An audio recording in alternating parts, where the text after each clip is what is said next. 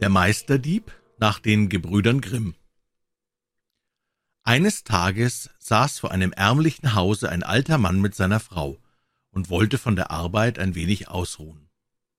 Da kam auf einmal ein prächtiger, mit vier Rappen bespannter Wagen herbeigefahren, aus dem ein reich gekleideter Herr stieg. Der Bauer stand auf, trat zu dem Herrn und fragte, was sein Verlangen wäre und worin er ihm dienen könnte. Der Fremde reichte dem Alten die Hand und sagte, ich wünsche nichts, als einmal ein ländliches Gericht zu genießen. Bereitet mir Kartoffel, wie ihr sie zu essen pflegt. Damit will ich mich zu eurem Tisch setzen und sie mit Freude verzehren.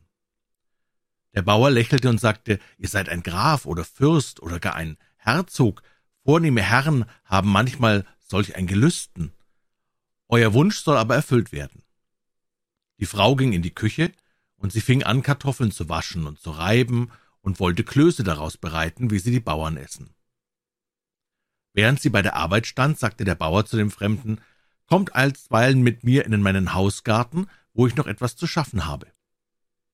In dem Garten hatte er Löcher gegraben und wollte jetzt Bäume einsetzen. Habt ihr keine Kinder? fragte der Fremde, die euch bei der Arbeit behilflich sein könnten? Nein, antwortete der Bauer. Ich hab freilich einen Sohn gehabt, setzte er hinzu, aber der ist schon seit langer Zeit in die weite Welt gegangen. Es war ein ungeratener Junge, klug und verschlagen, aber er wollte nichts lernen und machte lauter böse Streiche. Zuletzt lief er mir fort, und seitdem habe ich nichts von ihm gehört. Der Alte nahm ein Bäumchen, setzte es in ein Loch und stieß einen Pfahl daneben, und als er Erde hineinschaufelt und sie festgestampft hatte, band er den Stamm unten, oben und in der Mitte mit einem Strohseil fest an den Pfahl.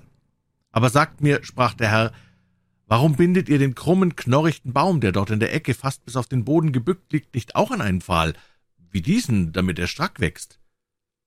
Der Alte lächelte und sagte, Herr, ihr redet, wie ihr's versteht. Man sieht wohl, dass ihr euch mit der Gärtnerei nicht abgegeben habt. Der Baum dort ist alt und verknorzt, den kann niemand mehr gerade machen. Bäume muss man ziehen, solange sie jung sind. Es ist wie bei eurem Sohn, sagte der Fremde.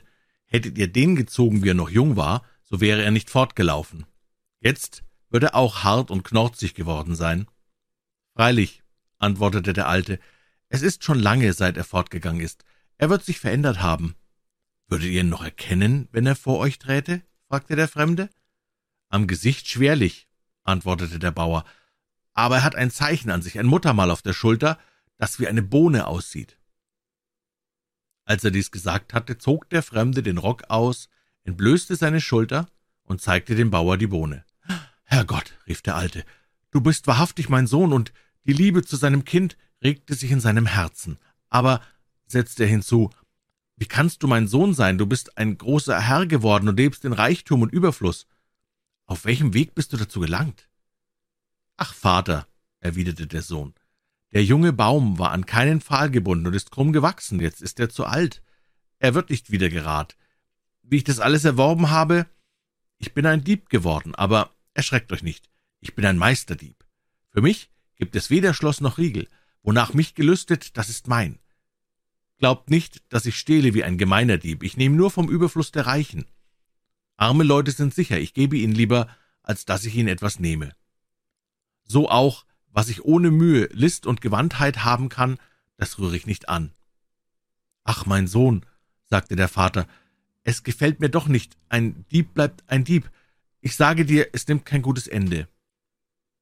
Er führte ihn zu der Mutter, und als sie hörte, dass es ihr Sohn war, weinte sie vor Freude. Als er aber sagte, dass er ein Meisterdieb geworden wäre, so flossen ihr zwei Ströme über das Gesicht.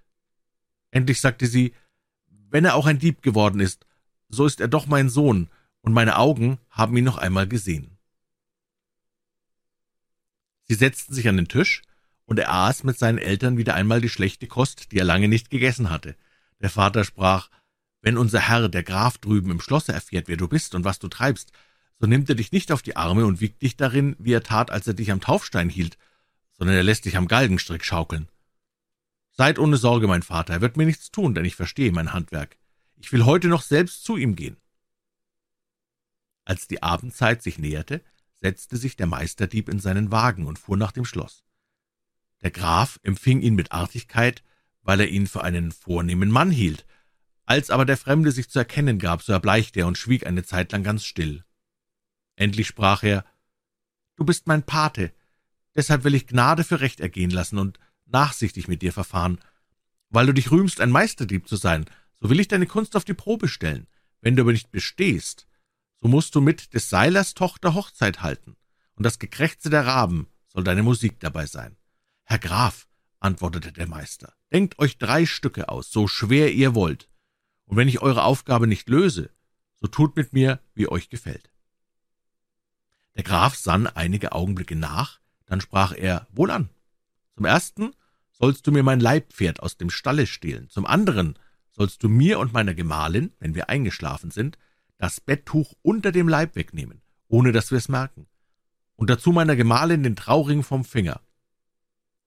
Zum dritten und letzten sollst du mir den Pfarrer und Küster aus der Kirche wegstehlen. Merke dir alles wohl, denn es geht dir an den Hals. Der Meister begab sich in die zunächst liegende Stadt. Dort kaufte er einer alten Bauernfrau die Kleider ab und zog sie an.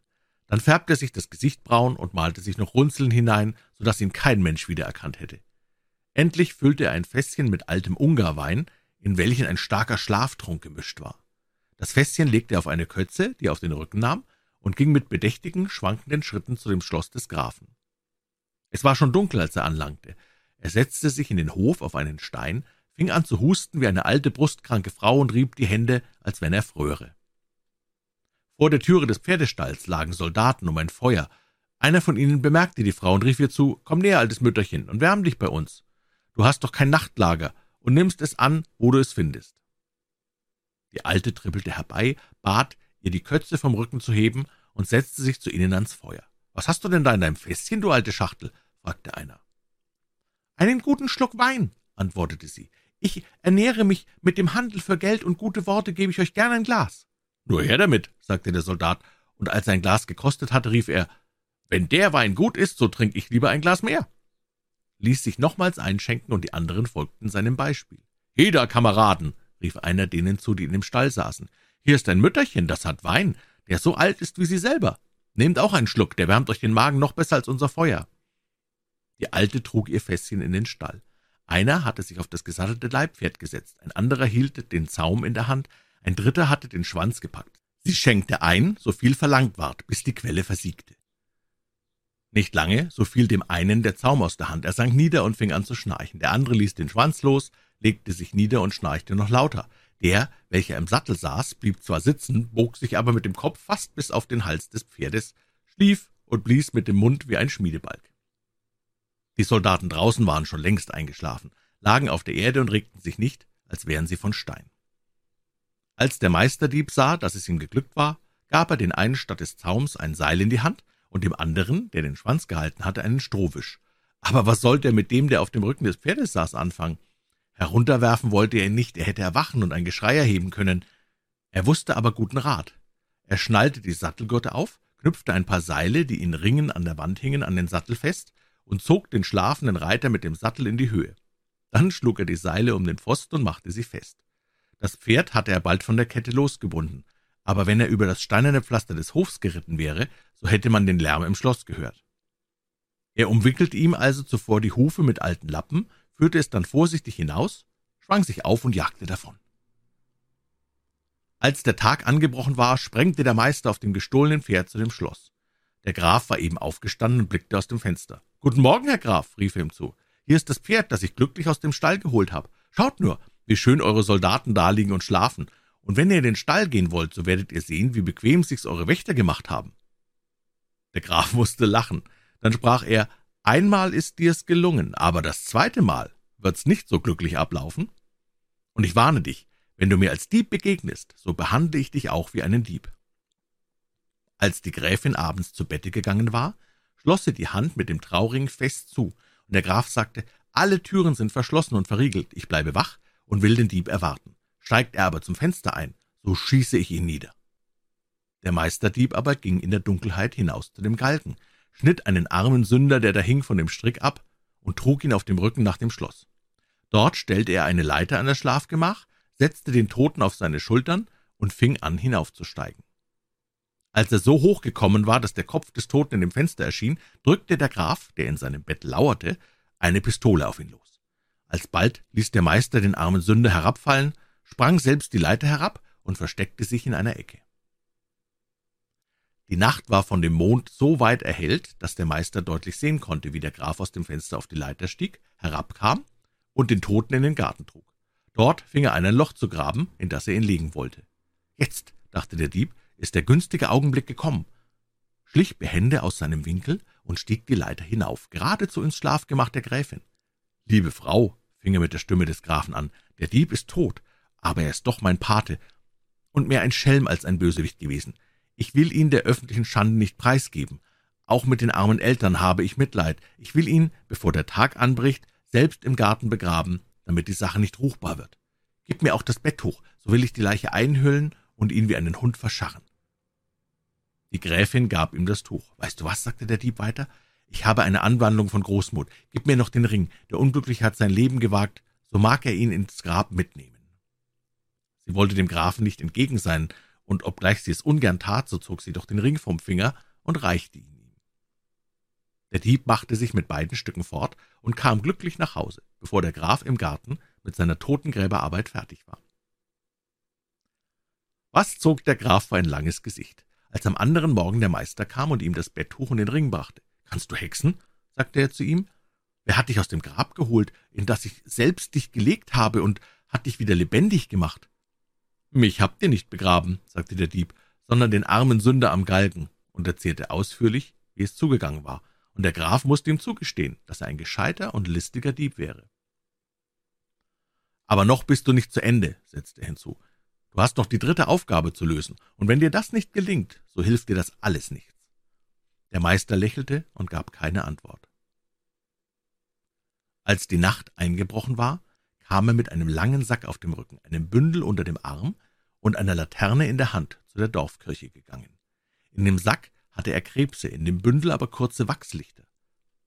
Er setzte sich auf den Gottesacker, holte einen Krebs heraus und klebte ihm ein Wachslicht auf den Rücken. Dann zündete er das Lichtlein an, setzte den Krebs auf den Boden und ließ ihn kriechen. Er holte einen zweiten aus dem Sack, machte es mit diesem ebenso und fuhr fort, bis auch der letzte aus dem Sacke war. Hierauf zog er ein langes, schwarzes Gewand an, das wie eine Mönchskutte aussah, und klebte sich einen grauen Bart an das Kinn. Als er endlich ganz unkenntlich war, nahm er den Sack, in dem die Krebse gewesen waren, ging in die Kirche und stieg auf die Kanzel. Die Turmuhr schlug eben zwölf, als der letzte Schlag verklungen war, rief er mit lauter gellender Stimme. Hört an, ihr sündigen Menschen, das Ende aller Dinge ist gekommen, der jüngste Tag ist nahe, hört an, hört an. Wer mit mir in den Himmel will, der krieche in den Sack. Ich bin Petrus, der die Himmelstüre öffnet und schließt. Seht ihr draußen auf dem Gottesacker wandeln die Gestorbenen und sammeln ihre Gebeine zusammen. Kommt, kommt und kriecht in den Sack, die Welt geht unter. Das Geschrei erschallte durch das ganze Dorf. Der Pfarrer und der Küster, die zunächst an der Kirche wohnten, hatten es zuerst vernommen. Und als sie die Lichter erblickten, die auf dem Gottesacker umherwandelten, merkten sie, dass etwas Ungewöhnliches vorging, und traten sie in die Kirche ein. Sie hörten in der Predigt eine Weile zu, da stieß der Küster den Pfarrer an und sprach, es wäre nicht übel, wenn wir die Gelegenheit benutzten und zusammen vor dem Einbruch des jüngsten Tages auf eine leichte Art in den Himmel kämen. Freilich, erwiderte der Pfarrer, das sind auch meine Gedanken gewesen. Habt ihr Lust, so wollen wir uns auf den Weg machen. Ja, antwortete der Küster. Aber ihr, Herr Pfarrer, habt den Vortritt, ich folge nach. Der Pfarrer schritt also vor und stieg auf die Kanzel, wo der Meister den Sack öffnete. Der Pfarrer kroch zuerst hinein, dann der Küster. Gleich band der Meister den Sack fest zu, packte ihn am Bausch und schleifte ihn die Kanzeltreppe hinauf. So oft die Köpfe der beiden Tore auf die Stufen aufschlugen, rief er, »Jetzt geht's schon über die Berge!« Dann zog er sie auf gleiche Weise durch das Dorf, und wenn sie durch Pfützen kam, rief er, Jetzt geht's schon durch die nassen Wolken. Und als er sie endlich die Schlosstreppe hinaufzog, so rief er, Jetzt sind wir auf der Himmelstreppe und werden bald im Vorhof sein. Als er oben angelangt war, schob er den Sack in den Taubenschlag, und als die Tauben flatterten, sagte er, Hört ihr, wie die Engel sich freuen und mit den Fittichen schlagen. Dann schob er den Riegel vor und ging fort. Am anderen Morgen begab er sich zu dem Grafen und sagte ihm, dass er auch die dritte Aufgabe gelöst und den Pfarrer und Küster aus der Kirche weggeführt hätte. »Wo hast du sie gelassen?« fragte der Herr. »Sie liegen in einem Sack oben auf dem Taubenschlag und bilden sich ein, sie wären im Himmel.« Der Graf stieg selbst hinauf und überzeugte sich, dass er die Wahrheit gesagt hatte. Als er den Pfarrer und Küster aus dem Gefängnis befreit hatte, sprach er, »Du bist ein Erzdieb und hast deine Sache gewonnen. Für diesmal kommst du mit heiler Haut davon, aber mache, dass du aus meinem Land fortkommst. Denn wenn du dich wieder darin betreten lässt, so kannst du auf deine Erhöhung am Galgen rechnen.« Der Erzdieb nahm Abschied von seinen Eltern, ging wieder in die weite Welt, und niemand hat je wieder etwas von ihm gehört.